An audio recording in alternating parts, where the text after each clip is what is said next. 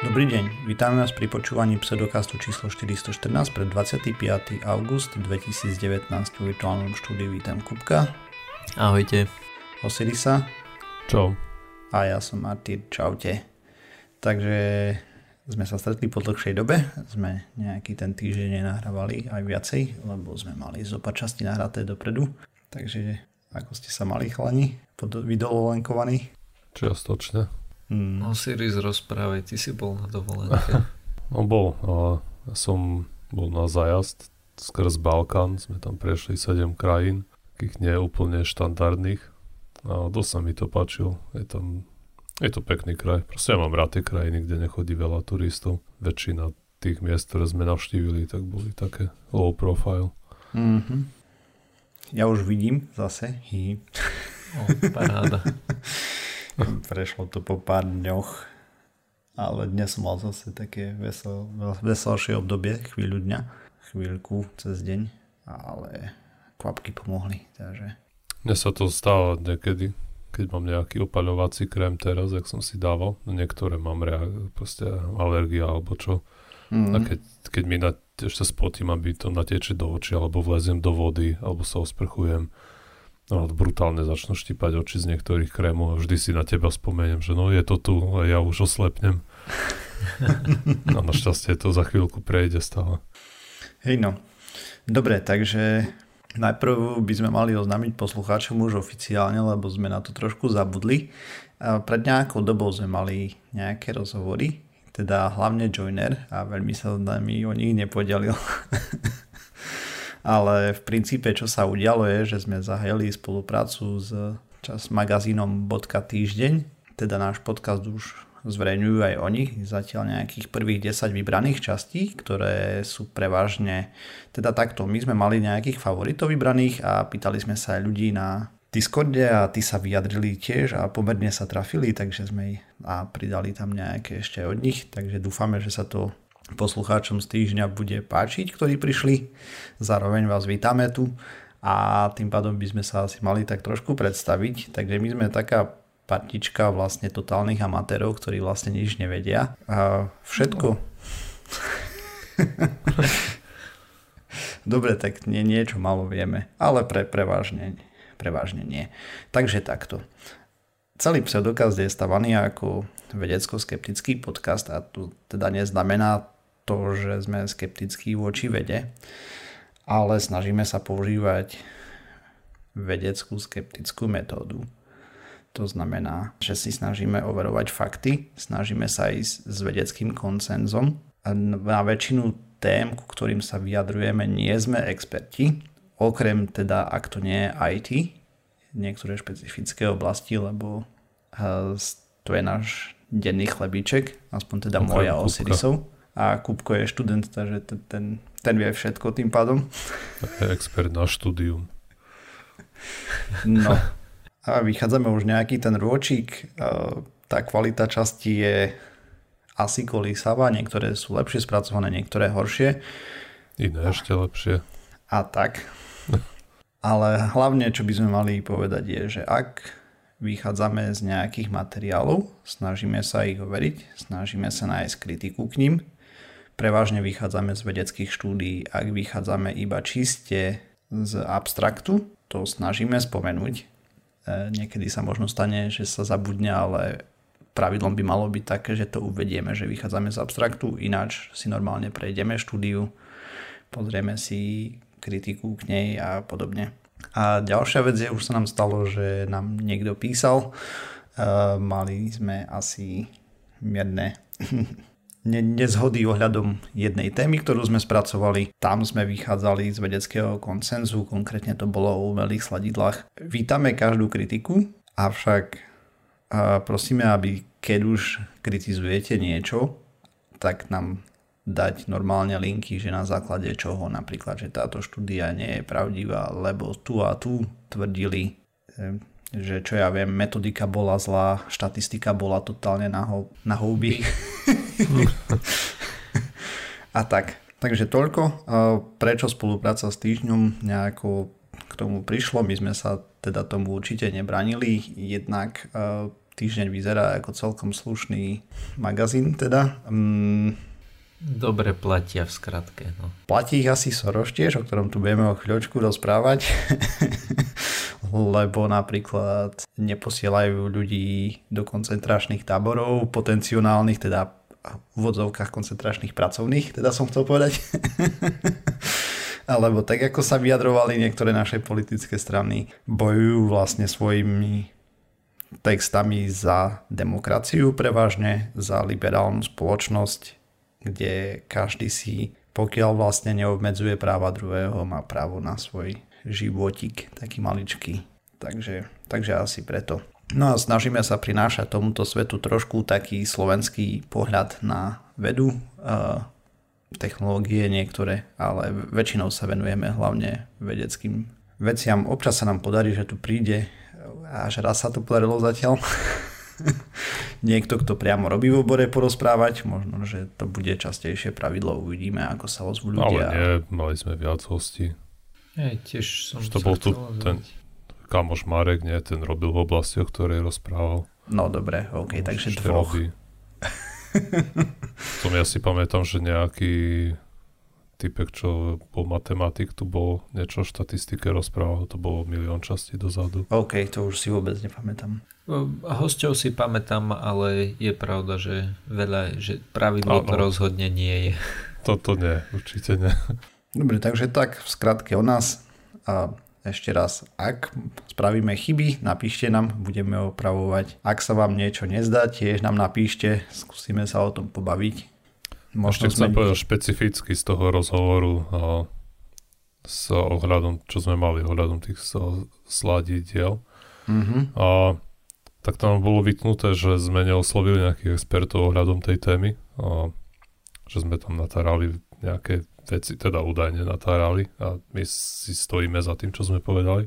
A vlastne tu je ako my, my samozrejme to už asi vyplynulo z toho, čo si hovoril, a to chcem zdôrazniť, že my to nejak nekonzultujeme s nejakými expertami, ani a nerozprávame sa s tými vecami, ktoré robia tie štúdiu, ani nemá, to, čo hovoríme, nemáme nejak dopredu schválené nejaké, nejakými kapacitami v obore. Presne ako si hovoril, my sme dva informatici, Kupko je študent, proste sme ho nadšenci a tento podcast vzniká tak, že keď nás nejaká téma zaujme, alebo je to buď téma, alebo nejaká správa hej, z tej oblasti prevažne vedy, medicíny, treba z archeológie, sme tu pár mali.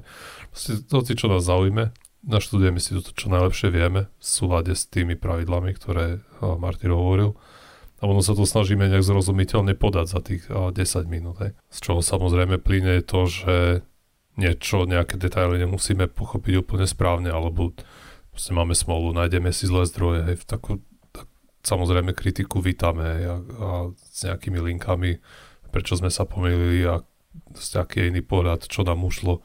Ale v zásade proste robíme to preto, lebo prečo? Lebo chceme šíriť nejakú osvetu a ten náhľad, ten skeptický na svet, ako pracovať s tými informáciami a ako sa vysomári z toho, čo je pravda, čo nemusí byť úplne pravda. A už neviem, ako som to chcel uzavrieť, ale, ale ale ako tú, tú, túto pointu je, to som chcel zdôrazniť, že a, aj, s tým, aj s tým týždňom sme sa dali, teda neviem, aká bola vaša motivácia, že sme sa s nimi dali dokopy, ale ja som na to kývol preto, lebo náš Samozrejme, čím viac ľudí nás počúva, tým sme spokojnejší, lebo náš cieľ je, hej, ako som hovoril, šíriť tú osvetu.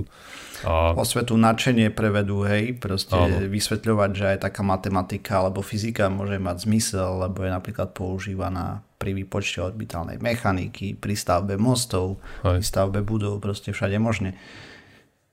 A to mi špecificky pripomína jeden, neviem, či to bol mail alebo príspevok na, pod nejakým článkom, ale nejaký, nejaký mladý a človek, teraz neviem, či to bol chán alebo holka, nám písali, že vďaka nášmu podcastu sa a proste ich začala baviť nejaké učivo, že vidia aj tie súvislosti, že kde sa to inde môže použiť, to, čo ich predtým nudilo v škole. A to bol jeden z top momentov pre mňa a za, za to nahrávanie. A mm-hmm. vlastne preto aj som ja súhlasil s tou spoluprácou s týždňom, lebo nám to dáva platformu aj dosiahnuť uh, viac uh, ľudí, než sme ma uh, dosiahli doteraz. Aj. Ako ty si žartoval s peniazmi, samozrejme za to nedostávame nič, aj. dostávame za to exposure. Aj. Mm. že, uh, proste vyšší dosah Ste, možno. Presne, presne tak, nejaký, nejaká možnosť osloviť väčšie publikum. Uvidíme, kde to pôjde do budúcnosti, ale nie je to tak, že proste tam, tam ide, nemáme z toho vôbec nič aj. Dobrý pocit. No, okrem, okrem toho, aj, okrem, a, okrem toho, že dosahujeme ten cieľ, že a mhm. možno oslovíme viac poslucháčov. No o, o to nám vlastne ide.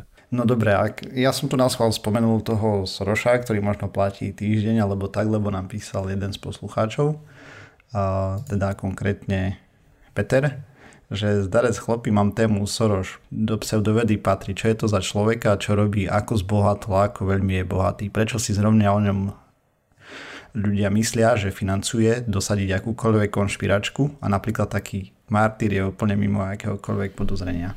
Takže budeme sa baviť teda o osobnosti, to sme tu už dlho nemali. Uh, Ujo George Soros je taký starší pán, ktorý podľa posledného tohto jeho net worth, teda majetok, ktorý má je 8,3... Môže mať z kraja jednu otázku? No.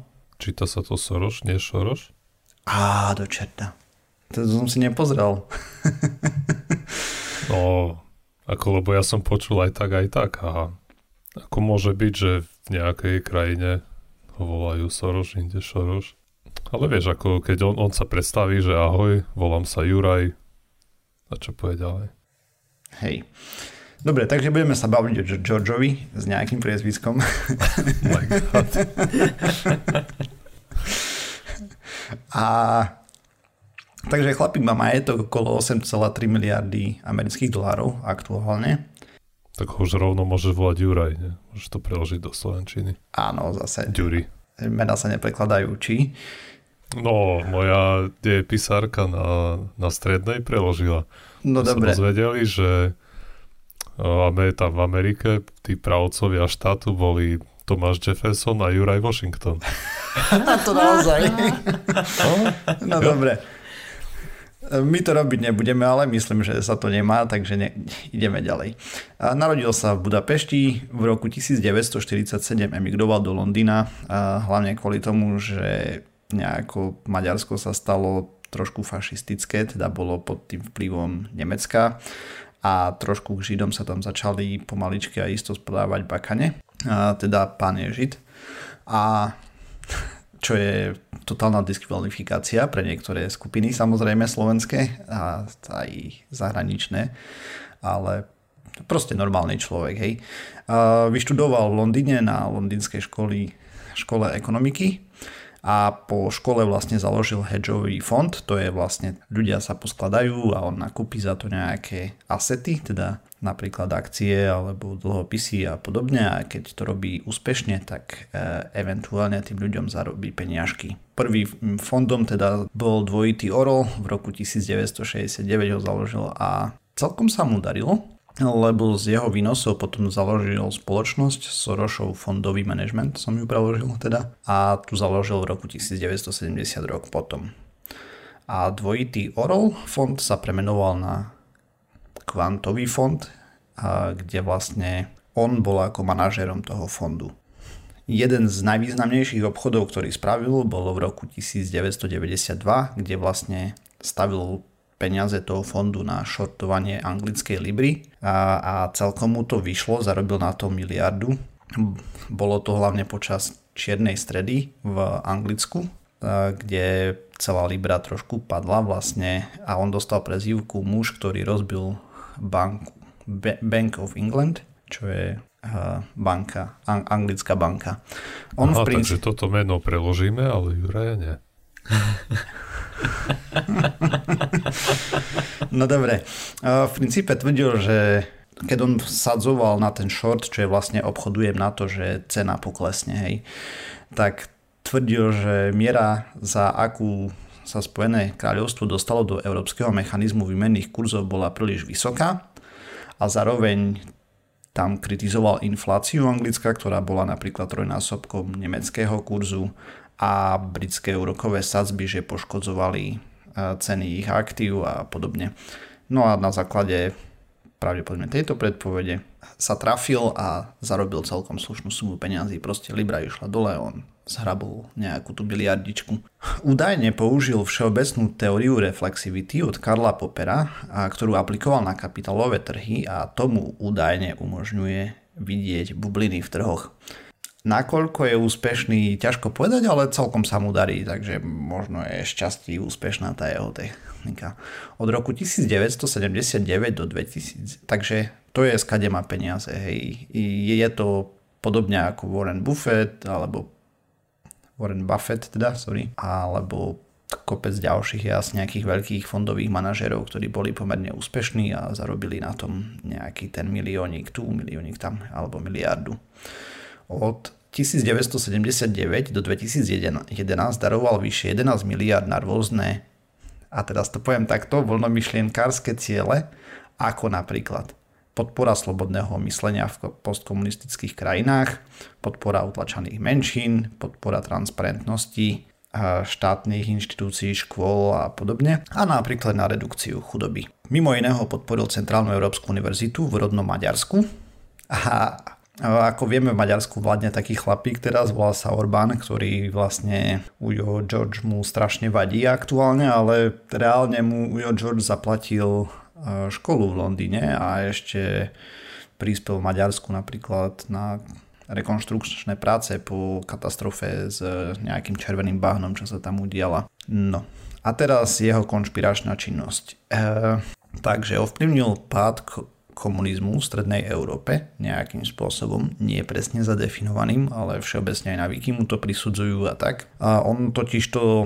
podporoval napríklad disidentov a z Československa podporil chlapíkov, ktorí sa podpísali pod chartu 77, teda že kde vlastne deklarovali, že pakty podpísané v Helsinkách, teda ten Medzinárodný pakt o občianských a politických právach a Medzinárodný pakt o hospodárskych, sociálnych a kultúrnych právach, ktoré boli vlastne v oktobri 1976 zverejnené v zbierke zákonov, nie sú dodržiavané na území Československa a reálne platia iba na papieri. Vieme, aký režim tu bol, preto sme mali tých disidentov a tak. On založil nadáciu otvorenej spoločnosti, čo je klom v oku pre všetkých totalitárnych politikov napríklad. Mimo iného Okrem toho, že v Československu podporoval disidentov, tak taktiež v Polsku a napríklad v súčasnej dobe alebo priebehu posledných rokov v Afrike v Zimbabwe podporuje stranu, ktorá sa snaží zaviesť demokraciu. On uh, má také zmýšľanie, že ekonomike sa darí len v demokratických režimoch, e, zároveň kde nie sú potlačované ľudské práva a podobne, nakoľko sám si toho užil viac ako dosť a musel kvôli tomu opustiť svoju rodnú zem. Od 2004 začal viac dotovať politické kampane, hlavne v Amerike, kde mu zistili, že dal 23 miliard na viac ako 527 skupinám, aby prispeli k porazeniu Georgia Busha v tej dobe. 23 miliard? Mhm. 23 miliard 581 tisíc konkrétne bolo na Wiki yeah. uvedené. Ako on teraz má aktuálne hej, nejakých 8,3, mm. čo je ale tie fondy a tak ďalej. Za tie roky, ktoré on funguje, asi pár tých miliard mal. A. K tomu Slovensko má HDP nejakých 95,7 miliardy. Mm. On minul nejakých 50 za celý život na rôzne projekty, keď to tak zbežne zrátam. Mimo iného napríklad bojoval za dekriminalizáciu marihuany v Amerike, keď tvrdil, že tresty sú nezmyselne vysoké a pre osobné použitie teda menej ako 28 gramov. Z uniknutých e-mailov jeho sa podarilo teda zistili, že Sorosova nadácia otvorenej spoločnosti mala za úlohu aj spochybňovať rasistický a antidemokratický politický systém v Izraeli, vlastne zákony, ktoré tam príjmajú. Napriek tomu, že e, majú spoločné náboženstvo, vidí, čo sa tam deje a nepáči sa mu to veľmi. Propagoval aj právo na dôstojnú smrť, ak si človek vyberie asistovanú samovraždu a podobne. V oktobri, 22. oktobri 2018 mal v pošte rukovú bombu. O pár dní ju na to mala aj Hillary Clinton a Barack Obama a pár ďalších demokratických kandidátov v Amerike. Mm, potom toho chlapíka, teda ne, ne, nedopozeral som, či ho aj usvedčili alebo tak, ale niekoho tam zatkli, neviem, že či ešte prebieha proces. No a pán leží v krku republikánom v Amerike, náckom na Slovensku, či vidia aj našemu bývalému premiérovi, ktorého na, nebudem tu radšej rozprávať, lebo ten človek má nulovú úctu u mňa. Však všetci si spomíname, že Soros vozil dlažobné kocky, kocky. pred parlament, či kde to bolo v Bratislave, čo potom nejaká tetuška telefonovala, že to ona si tam odložila po tej prestavbe toho chodníka že ich chcela použiť v záhrade alebo kde už presne neviem detaily. Údajne bol za pochodom žien v 2017, čo sa udialo v Amerike, keď vlastne pochodovali za svoje práva, strašná to vec. A to bolo navyše ešte vyvratené, kde tí organizátori to popreli a finančné linky sa nenašli. Po vražde Kuciaka vieme, čo sa udialo na Slovensku a taktiež aj údajne riadil všetky ostatné protesty slušného Slovenska. Vlastne všetci tí prirovnávajú ho k satanovi. Mm, to bol nejaký americký republikánsky politik. Potom, že je to strašný manipulátor a že vlastne robí tu babkové divadlo, hej, ovláda svoje babky po celom svete a tak ďalej. Tým množstvom peňazí, ktoré on má, to je to smiešne málo v porovnaní s niektorými inými osobnosťami. Je to fakt stra- strašne zlý človek, keď sa snaží vlastne, aby ľudia mali nejaké tie ľudské práva, neboli potlačané a normálne demokratické režimy fungovali. Z konšpirácií fakt až, až na tie uniknuté e-maily, aj tu neviem, či je strašná konšpirácia, keď sa poukazuje na to, že Izrael sa tvári ako demokratická krajina a v skutočnosti až tak veľmi nie je.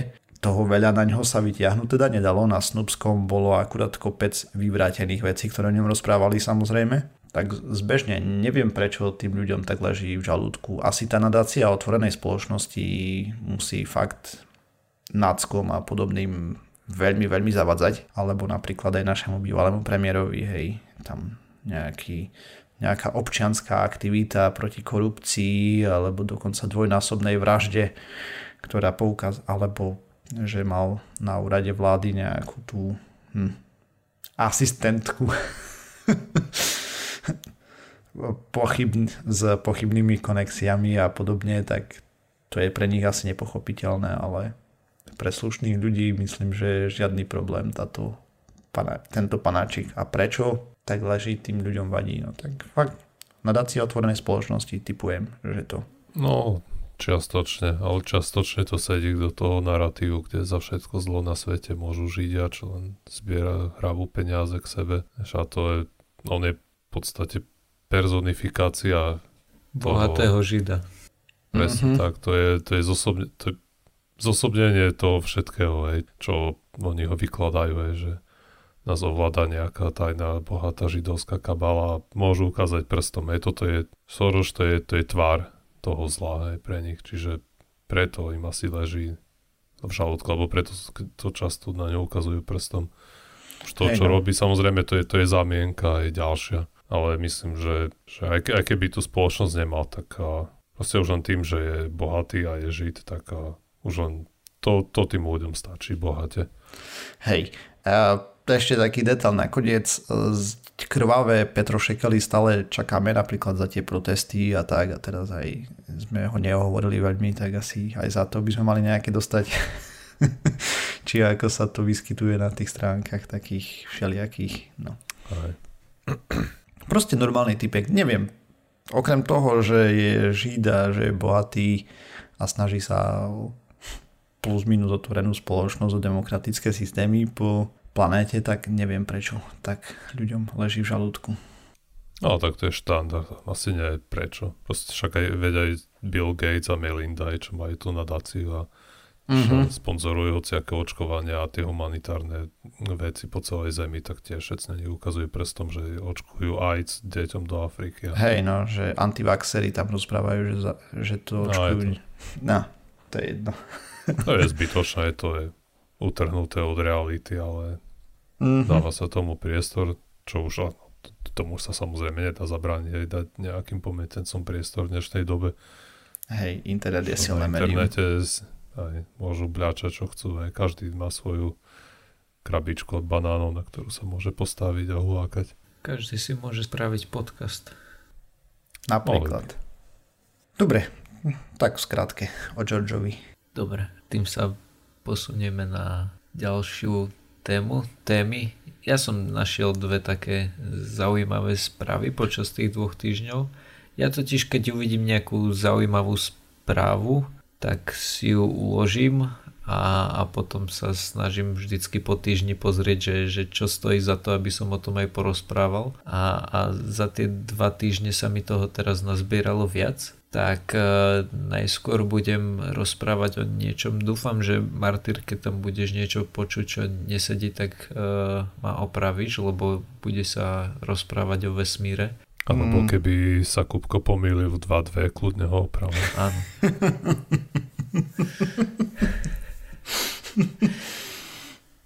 No ja. ja, ja si tiež počíham na to. Kľudne, kľudne, lebo minule sa mi stalo, že som rozprával niečo priateľke a musela ma opraviť. Hm. Takže... Tu sme ťa už... prekonvertovali áno. na našu vieru, dobre. Áno, áno. Už nie som 100%. No, ale začníme vesmírom. Um, výskumníci z University of Arizona, neprekladám, mm-hmm. skúšali prísť na to, že ako sa tvoria galaxie, keďže najmladšie galaxie sú už teraz miliardy rokov staré, tak e, zistiť, že ako sa tvoria je dosť tvrdý oriešok. A títo výskumníci však prišli s nápadom použiť, e, nazval by som to hrubú silu a zapojili super počítač oni totiž nasimulovali asi 8 miliónov rôznych vesmírov v čase od 400 miliónov rokov po Big Bangu až doteraz. Mm-hmm. No a každý ten vesmír mal asi 12 miliónov galaxií a mierne odlišné fyzikálne zákony, ktoré mu nastavili na začiatku. A keď tá simulácia dobehla, tak porovnali výsledky s tým, ako náš vesmír naozaj vyzerá tie, ktoré sa najviac podobali nášmu, tak e, im vyšlo, že mali tie zákony dosť podobné nášmu, čo je asi dobrá správa pre nich. že, že sme reálni, hej? A, asi ja. No, ale hlavne si myslím, že im to akože povedalo, že dobre, tak tá simulácia si stojí za to, keď e, s rovnakými zákonmi sa dopracujem k výsledkom, ktoré poznám. No, mm-hmm. A vďaka tomuto prístupu tak prišli na pár zaujímavých vecí a vo všetkých článkoch, ktoré som o tom čítal, spomínali hlavne to, že hviezdy sa v galaxiách tvoria trochu inak, ako sme si mysleli. No. no. A teda, že podľa dnešných predpokladov dokážu galaxie produkovať hviezdy relatívne krátku dobu. To, to dúfam, že to som povedal správne. No, mm-hmm. oni ak však simulovali takéto galaxie, tak im výsledky ukazovali odlišný vesmír, než na aký sme zvyknutí, pretože tie galaxie boli uh, červené. To znamená, že tým, že boli staršie, tak mali väčší červený posun, lebo sa rýchlejšie vzdialovali a mali aj menej modrých hviezd, ktoré zvyčajne zaniknú skôr a ostanú len tie tie červené a keďže sa toto nedeje, tak uh, oni tvrdia, že nie funguje to, funguje to trošku inak. Nepovedali mm-hmm. ako, lenže inak. Ja len dúfam, že... Tak že oni to... ešte nevedia ako, nie, mm-hmm. pokiaľ viem. Áno. Aspoň zatiaľ teraz budú modelovať ďalej. Mm-hmm.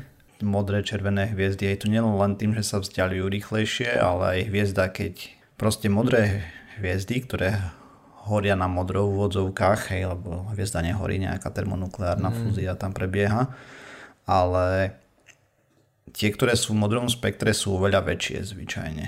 Tie umierajú rýchlo, napríklad naše slniečko je biela hviezda normálne, ale ono po čase sa zmení na niečo, čomu sa nadáva červený obor, potom červený trpazlík myslím, že z našej má vzniknúť, keď odhodí škrupinku.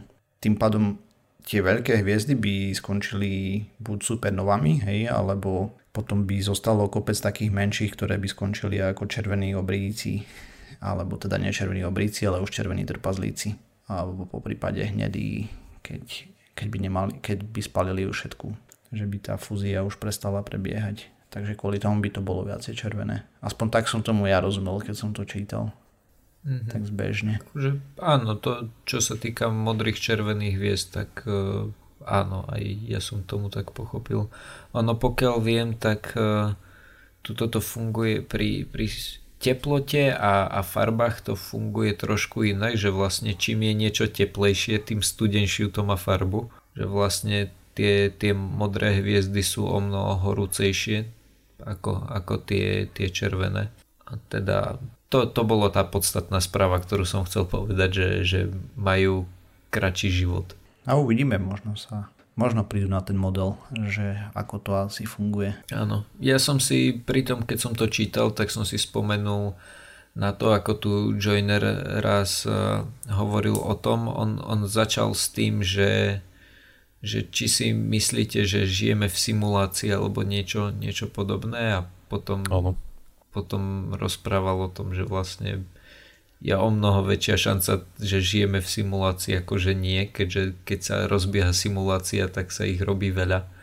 No tak oni nasimulovali 8 miliónov rôznych vesmírov. Akože, e, na, ak si dobre spomínam, tak v článku tvrdili, že tá najmenšia vec, alebo ako by som to povedal, že, že tá najmenšia súčiastka, ktorú simulovali, mala asi, že, že supernova, bolo niečo také, že nebolo to na, na úrovni toho, že by tam mali hviezdy a, a ich planetárne systémy, že to bolo trošku na väčšej úrovni nasimulované, ale tak. teda čím lepšie počítače, tým na menšej úrovni to môžeme simulovať.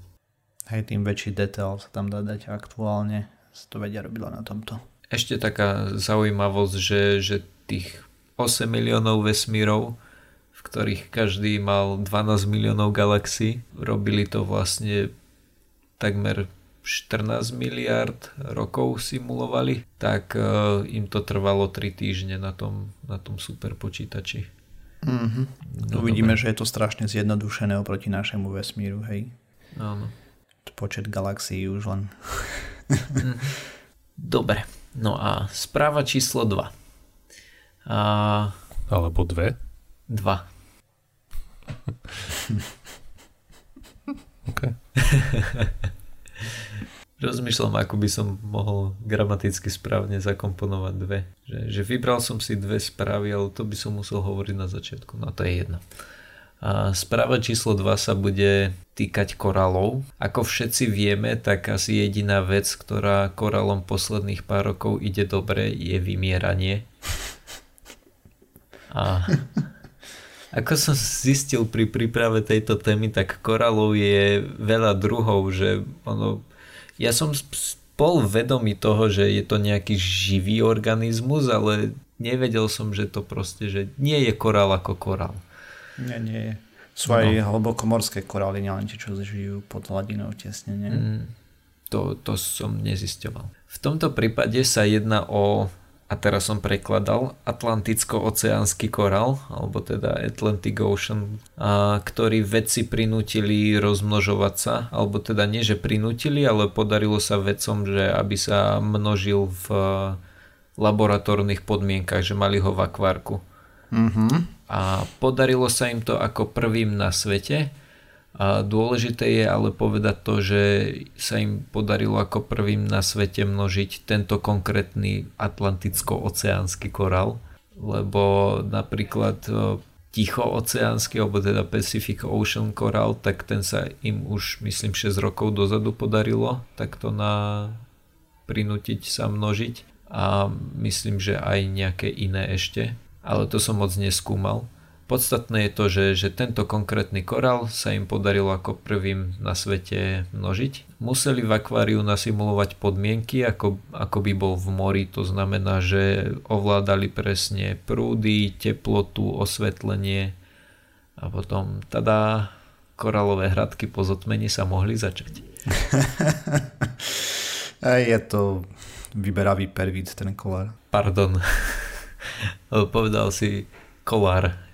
Korál? Tak som, ja viem, že korál, ale povedal si kolár a, a chvíľu ma to, áno, a chvíľu okay. ma to vykolajilo, že, že čo, sa, čo sa deje. Dobre. A, ak ste boli takí ignorantní ako ja, tak ste o koráloch teda vedeli, že sú to také tie vapencové veci, ktoré sú veľmi chránené a rýchlo vymierajú kvôli zvyšovaniu sa teploty a kyslosti oceánov. Veľmi sa nemnožia. No, Nikdy som sa však nezamyslel nad tým, že ako sa môže ten korál množiť a tiež teda som ani nevedel, že ich je toľko druhov. No a teda poviem vám, že ak ste sa nezamysleli, tak odporúčam vám navštíviť stránku pseudokast.sk, najlepšiu stránku na celom internete, kde okrem archívu všetkých našich epizód a popisu toho, kto sme a čo sme, nájdete aj odkaz na video, kde sa tieto korály množia. Vyzerá to úžasne, totiž tie korály, ktoré sú tie tvrdé, tie kamenné, množia tak, že vypúšťajú naraz spermie aj vajíčka.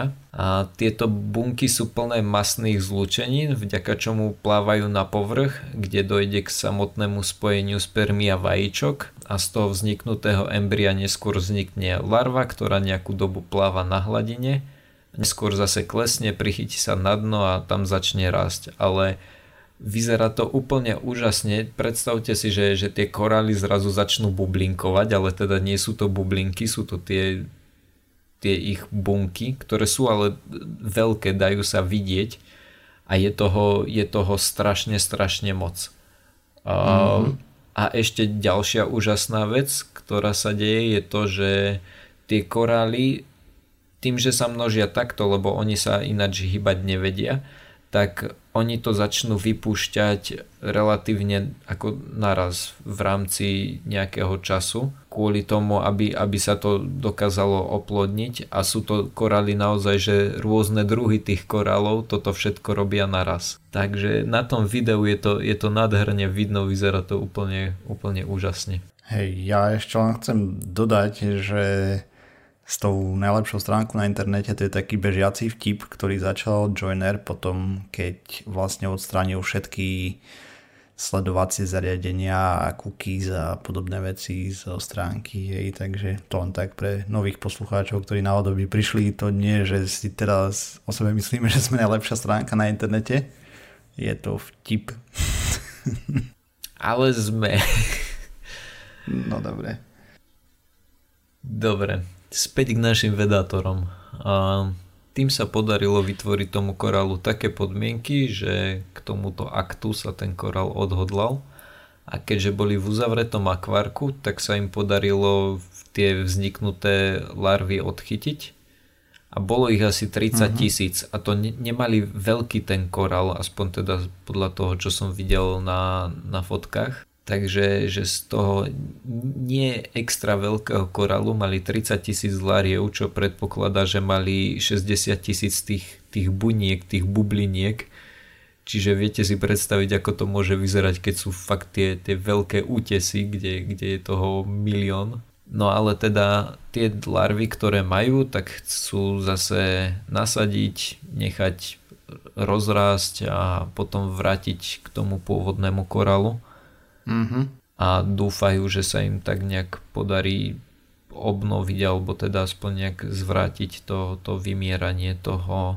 Oni konkrétne títo sú v, na Floride a tam je nejaká tá floridská zátoka. Neviem ako sa to presne volá, ale je tam nejaký, nejaký ten útes, nejaká tá koralová bariéra. Tak dúfajú, že, že tam sa im to podarí obnoviť. No jo, len potom fajn. ako dlho tam prežije ono aj strašne pomaličky rastú tie korály. Mm. Podľa toho, čo som našiel, tak rastú asi uh, 8 cm za rok. No tak to nie je až tak pomalý, som myslel, že je to výrazne pomalšie. Aj mne sa zdalo, možno, že to platí len pre tie mladé, neviem, ale správa bola, že, uh, že dokážu rásť približne 4 palce za rok, čo je asi 8 cm. Hmm. OK. No, no a to je odo mňa, odo mňa všetko. A prečo sú ešte tie korály také dôležité? Ha? No, lebo pekne vyzerajú. Mm, a okrem toho? A dajú sa z nich robiť dobré náhrdelníky, ktoré sa dajú predať turistom. Videl Dobre, si... eš, ešte okrem toho. No tak Mm, videl si vy- žijú tam rybičky a také hlúposti. Takže vlastne ich štruktúry poskytujú útočište pre rôzne menšie ryby alebo rôzne ďalšie živočichy, ktoré sa tam množia a tak ďalej a potom keď nebudeme robiť nadmerný rybolov, tak naspäť budeme mať normálne pekné pláže bez medús, lebo aktuálne ten priestor, ktorý zaplňali ryby, e, tým, že sme ich vylovili, začali obsadzovať medúzy v oceánoch. Čo nie je až také hm, fajn. No, tak to vieme aj, že korály sú základ toho biosystému celého, Mhm. mm-hmm. celého toho biotopu.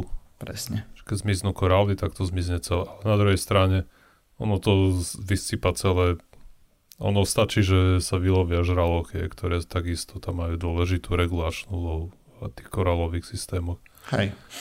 Ale stačí, že po, vylovíme veľa žralokov a už to a zase už je to zlé aj s tým biosystémom. A, ale samozrejme najhoršie je, keď zmizne korál, lebo vtedy to zmizne komplet všetko. Tak, tak. Lebo to je krok jedna v tom potravinovom reťazci. Alebo dva. Asi. Asi dva, ešte sú tam tie mikroorganizmy úplne drobulinké. A hej, tie, tie riasy. Eh, neviem, nie som si úplne istý. Dobre, poďme ďalej.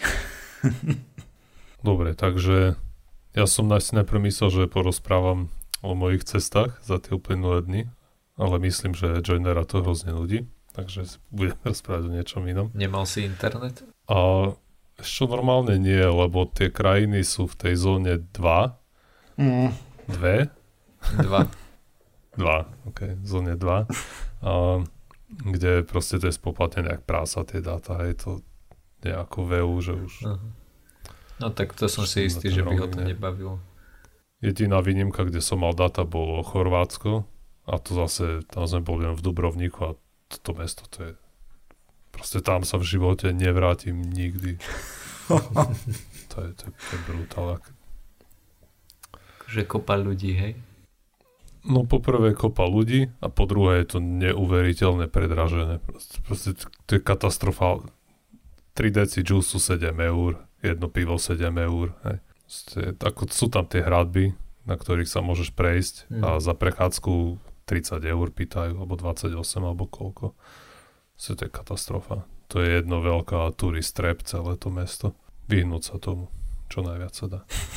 Dobre, a chcel som hovoriť o Vlastne ja som sa vrátil v noci, takže nič moc som nemal čas si ani pripraviť, ani som veľmi nesledoval správy. A len veľmi okrajovo. A takže len čo som na, na rýchlo načrel, tak som zistil, že nám celkom horí amazonský prales. Mm-hmm. Vieme, že horel, alebo horí možno, no určite aj ho- niečo tam horí, ten Sibír. Ono som pôvodne tiež chcel kedysi rozprávať, a potom som zistil, že toho nie je až tak veľa, aby to vyplnilo celú tému. Som to nechal tak. A normálne by som nerozprával ani o tomto, ale a, keď som pred niekoľkými časťami hovoril o tom, ako a, vlastne sa zrýchluje výrub amazonského pralesa, to bolo v časti 411, čiže tá vyšla pred troma týždňami, ale kedy sme ju nahrávali, to už netušia ani srnky. Teraz sme mali naozaj divný rozbeh. Takže som si hovoril, že a, môžem na to skúsiť nadviazať aj týmito požiarmi toho amazonského pralesa, keďže sme tú tému nakousli v, relatívne nedávno. Takže amazonský prales ako v podstate všetky iné tie väčšie lesy zvykne proste horieť, aj to je, to je bežná udalosť. Tak to tam beží, hej. Aj Sibír, aj ten prales, aj hociaké iné lesy, tie letné ohne vlastne sú tam sú, toho súčasťou a majú vlastne ten les sa prispôsobila. Keď ten oheň tam z čas na čas príde, tak a je to ako ten les toho ešte profituje. No ale vieme, že vplyvom globálneho oteplovania sú tie požiare stále a, vlastne častejšie, aspoň trend je narastajúci a je narastajúci aj v tomto prípade pre ten amazonský prales, kde už, už tento rok ten amazonský prales a, dosiahol nový rekord aj v počte tých a, požiarov v tom pralese. Čiže je ich veľa a ešte samozrejme sa nevie, koľko ich tento rok bude, to budeme vedieť až- na konci roka, koľko tých požiarov bolo a koľko, aká veľká plocha zhorela, ale tým, že je ten prales a, klčovaný, stále pravde, vyzerá to tak, že rýchlejšie a rýchlejšie a, každým týždňom, a, tak je vlastne môžeme sa si položiť otázku, tie, či tie požiare nejak dramaticky prispievajú k tomu úbytku toho pralesa. A odpoveď teda je taká, že momentálne, ako nevieme, ako na tom bude tento rok, ale samozrejme tým, že to horí, tak a, a do atmosféry hej, sa uvoľne nejaké CO2.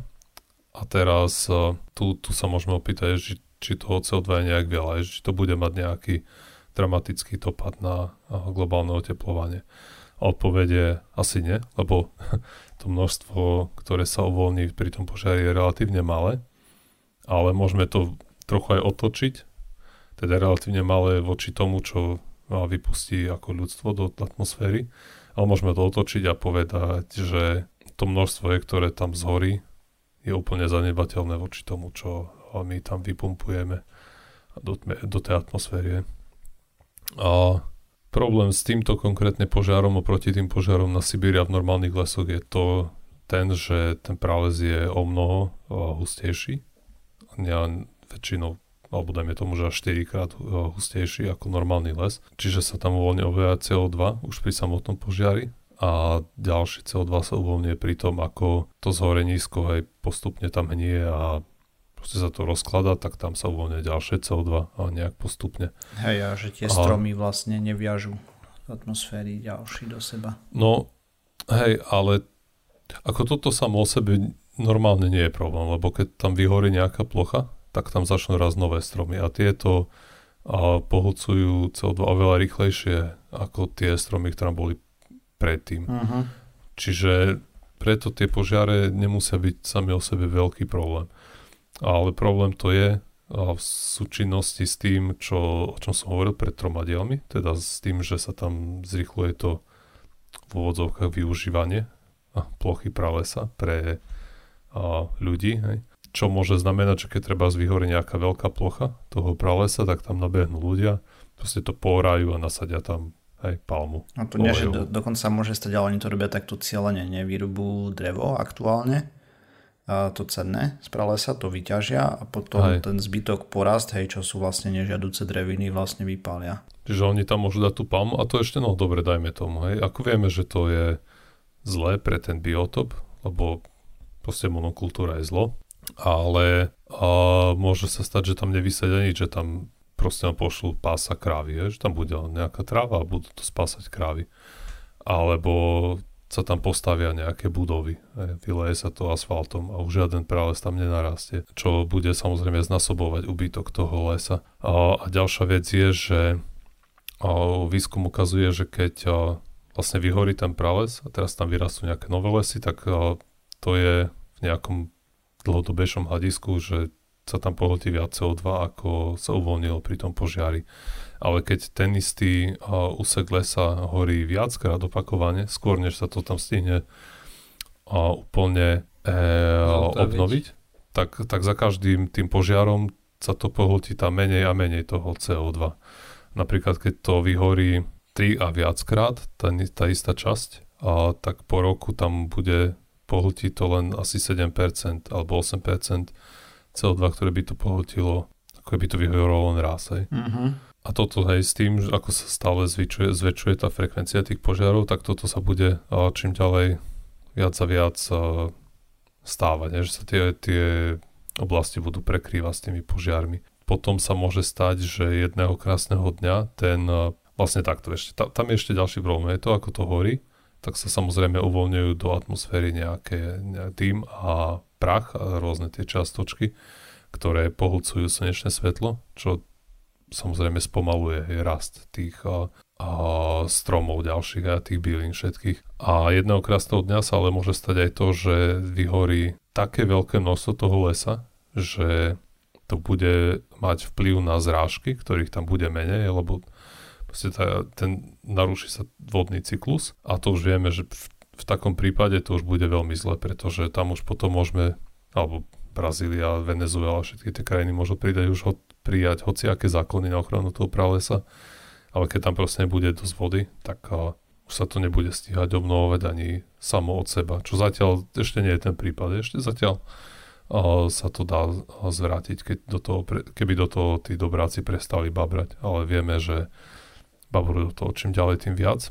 A plus teraz tie, o, tie požiare zrejme budú čím ďalej tým bežnejšie, bude ich asi viac, zasiahnu asi väčšiu plochu a teda smeruje to zatiaľ, ak sa nič nezmení, tak trend je taký, že niekedy v budúcnosti sa to prešvihne, ten tzv. tipping point a, a už sa tam roztočí špirála, hej, že ten les sa nebude stíhať rok od roka obnovovať ani sám od seba a bude zle. uh-huh. Tak, super. no hej, vlastne keď si vyrobíme pľúca planéty, tak sa nám bude ťažko dýchať. Asi tak. Aj ako ja som aj niekde čítal názory, že ten, ten termín, že pľúca planety, že je trochu nadnesený, že no, tak najviac... trochu prisudzuje tomu pralesu a väčší význam v tomto smere, ako v skutočnosti má, ale samozrejme realita je taká, že je to, že tam žije najviac druhov rastlín a živočíchov, že tá variabilita je tam najväčšia aj zo, zo všetkých živočíšnych druhov, takže keď zlikvidujeme ten biotop, tak prídeme o obrovské množstvo aj rastlín a živočíchov, hmyzu a všetkého možného. Dobre, je otázne, či Takže... ako sa darí fitoplanktonu, ktorý generuje väčšinu. Fitoplankton sa to volá, už som zabudol. Také malé, Neviem, malé, ale malé zelené určite... čudo v oceánoch, hej, to generuje najviac aj. kyslíka na planéte, to by mali byť kľúca planéty, ale to, to je obrazné pomenovanie tých pralesov. to, áno, áno. Ale aj tomu sa darí zle. To, to vieme, hej. hej. Všetko fajn, nehoršom sa to zadusíme, pohoda. jediné, jediné živočišné druhy, ktorým sa darí, sú nejaké šváby, krísy a medúzy v mori. Hmm. Ale bohužiaľ to sú, sú zrovna tie druhy, ktoré nám veľmi nepomáhajú. Aj keď ja mal som grillované kalamáre, tie sú v pohode celkom. Ale ako žiť by som z toho nechcel úplne. Hej. Kto vie, ako majú nutričnú hodnotu grill, tie kalamáre. Čo, lebo viem, že v nejakom, v nejakom dokumente hovorili, že tie medúzy nie sú úplne ideálne, keď nahradzujú ryby kvôli tomu, že majú nízku energetickú hustotu. No však to že preto to ani veci, osta, ostatné veci to veľmi nežerú. Mm-hmm. No tak oni sa prispôsobia, hej. Času. A akože jasné, no snáď sa stihnú. Keď, stí, keď to stihnú, hej. No jo, ale asi to... Squid. Na 100 gramov 92 kalórií, to je... 1 gram tuku, 16 gramov bielkovín. Musíš brať do úvahy, že si to mal asi v trojobale vypražené, nie? Nie, grillované. Aha, ok. Lebo ja som to jedol iba v trojobale. Aj tie krúžky. Mhm. Hm. Nie, ja som si dal schválne grillované, sme boli pri mori, tak mm. to by bola škoda snedať tie morské plody. Mm. Ako, no, nie je to úplne až zlý profil. Ale ako no, hej, hovorím, a žiť by som z toho nechcel. Ale samozrejme nejde o nás, ale ide o ten zvyšný morský život, ktorý a, si veľmi nebude obľúbovať tento bordel. A oni samozrejme nejedia tie kalamáre, teda to, čo sa premnožuje, to nie je zrejme úplne to, čo nám servírujú, ale to bude nejaké, nejaké tie hnusné medúzy. Uh-huh. No dobre. Ja myslím, že sme sa dopracovali na záver, ne? Hej, už o, smu, smutná správa podcastu už bola, takže môžeme to uzavrieť. Ja normálne t- taký som nasrdený. No, prečo? Keby si, šiel, keby si šiel aspoň druhý, ja som mal v posled, ja by som šiel posledný a hovoril by som to, a zachraňujeme koraly. A keby to bolo super, nie, zase musíme končiť na smutnú tému. Och. Tak taký máme, také smutné výhľadky sú aktuálne s tými biotopmi, hej, kto sa trošku zaujíma o ekológiu alebo podobne, tak vidí, že to je mm, mech celé v princípe, čo robíme tejto planéte a v konečnom dôsledku si to odžerieme my, hej, alebo teda naše deti, ak ľudia majú.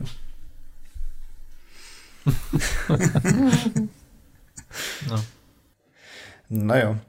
Dobre, a dopracovali sme sa na záver pseudokastu číslo 414. 415 by mala výjsť o týždeň, teda 1. septembra 2019.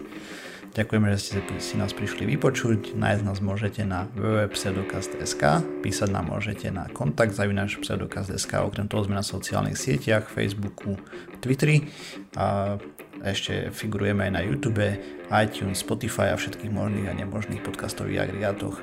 Takže čaute. Čau. Ahojte.